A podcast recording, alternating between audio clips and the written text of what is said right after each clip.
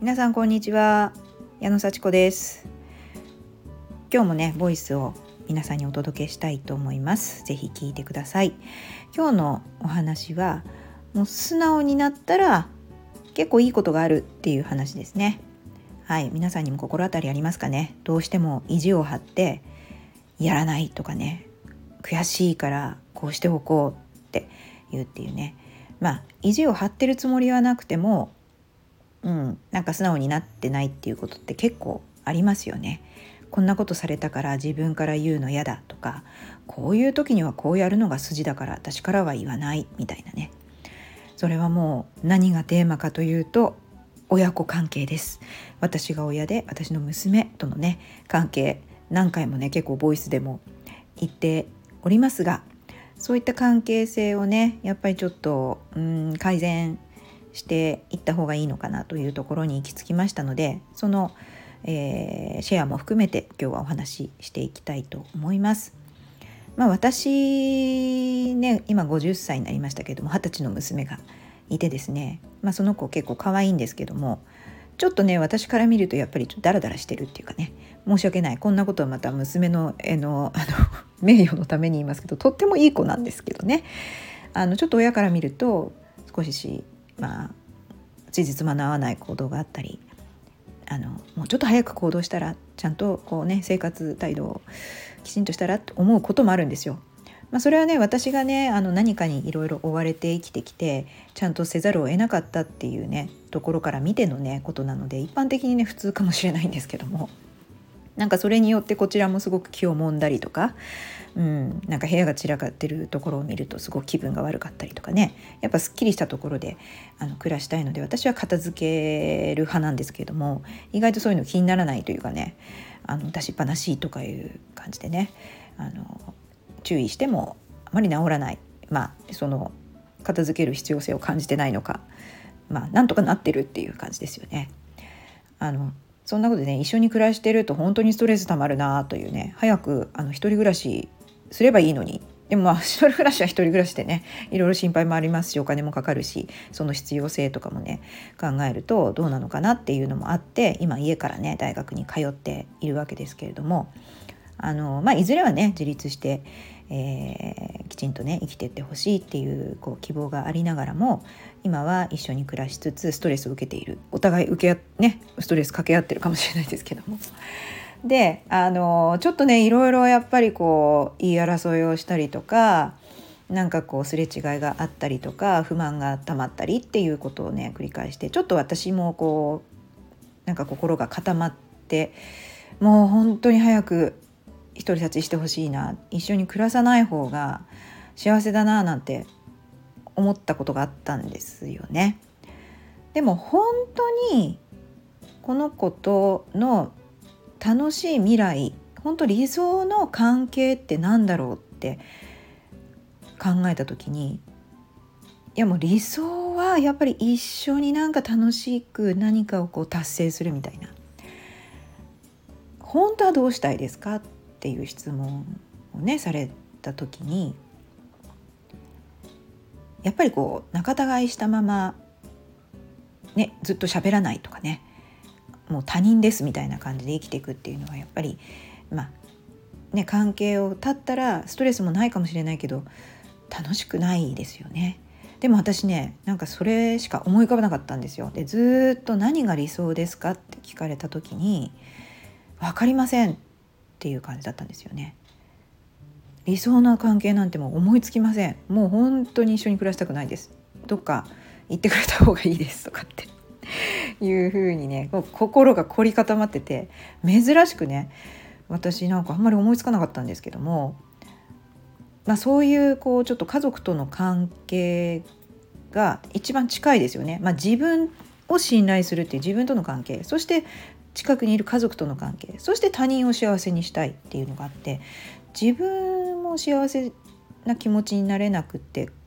家族も幸せにできない人がやっぱ他人も幸せにするっていうのはちょっと飛び越えてるなっていうのもね事実なわけですよね。そういうのがこう私は他人も幸せにして影響力をこうね多くこうねあの広く持ち持っていきたいと思っているんだけども、やっぱりそこがねちょっとまだそこに至ってないし、至らせようとした時に何かが足りないっていう気がしてしまう。その原因がそういうね家族との関係から来るものだとしたら、家族との関係をこう満たさないと他人にこう分け、分け与えることできないのかなってちょっと思ったんですよね。それまずいですよね。私の理想はやっぱり自分を一番大切だと思って、自分を尊重しながら毎日コツコツと自分が決めたことを習慣化してきちんとこなしていく。そして自己成長を感じながらも、そして他人にこう貢献する、もう自立して他人に貢献していくっていうのが理想の姿なんですね、自分の。それをしたいのにうーんやっぱりそこに至らないっていうのはちょっと本当理想に近づけていないっていうので、それも不満ですよね。自己成長の中で抜けてると。そうした時に家族との関係、本当自分だけが良くても楽しくない。そしてそれ切り離して、例えば別居したりして自分一人で暮らした時に本当に自分は幸せなのかなって思った時に、まああの別に暮らしたとしてもいい関係を保って、なんかこう一緒にねあの目的があってそちらに向かってこうなんか頼り頼られながら、まあ、きちんとねこう自立しながらも協力し合いながら何かに向かっていくっていうような関係がやっぱり理想だなって思ったんですよね。そこに頭が行くまでにすごく時間がかかりました。それはやっぱり子供っていう一番ね近い存在で、ちょっと昔からもう多分ねじゅうねんぐらい前から、私やっぱりちょっとこの子もっといい子になってほしい、もっと妹たちの面倒を見てほしい、手伝ってほしいみたいな、子供に対するこうやっぱり要求が少し自分の中で膨らが、膨れ上がっちゃったんだと思うんですよね。だからそれにそのまま答えてくれないとすごくねちょっと存在否定みたいになっちゃってたかもしれません。本当にこれは申し訳なかったと思いますね。自分が正しいって思って、その正しさを娘にちょっとこう無理強いしてたというか、振りかざしていた。そして私がイライラしてるとやっぱり子供もイライラしてくるっていう、やっぱり子供は自分の鏡なんだなっていうのをね、ちょっと振り返って、素直な気持ちで振り返ってみたらそういうのに気づきましたね。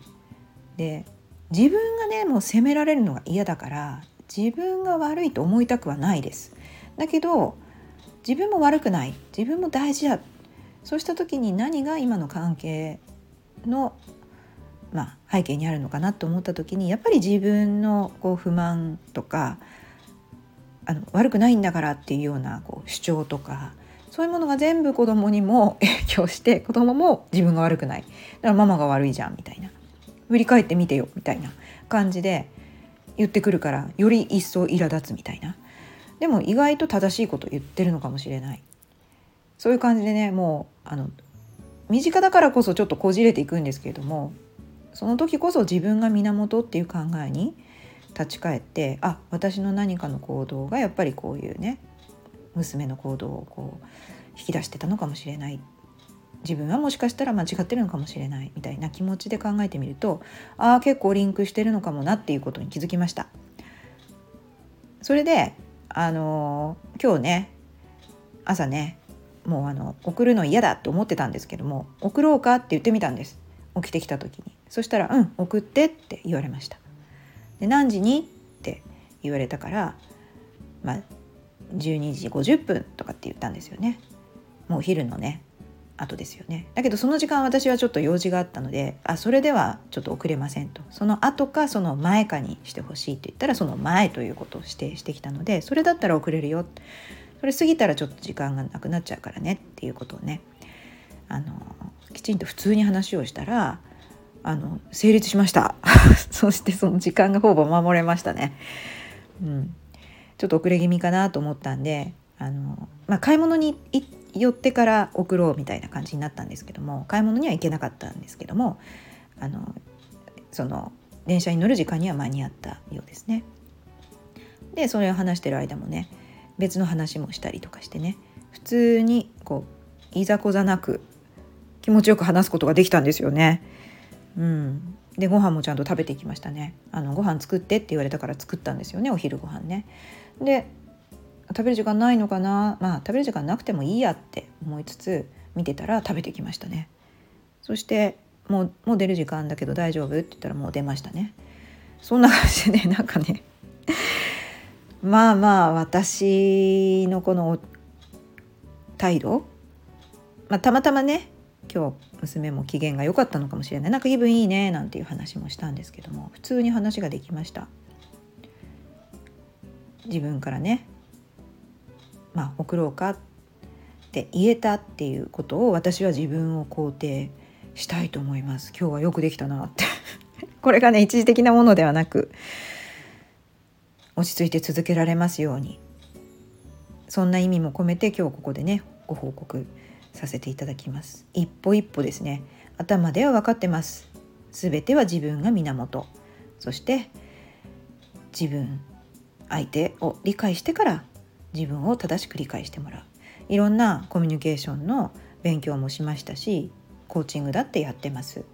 で身近な人間関係が大事だっていうことも知ってます。でもそれと理解をして本当に行動をして、それが習慣化するかっていうのはやっぱり別なんだなと、それには学びのステップがあって一歩ずつ登っていかなきゃいけないんだな。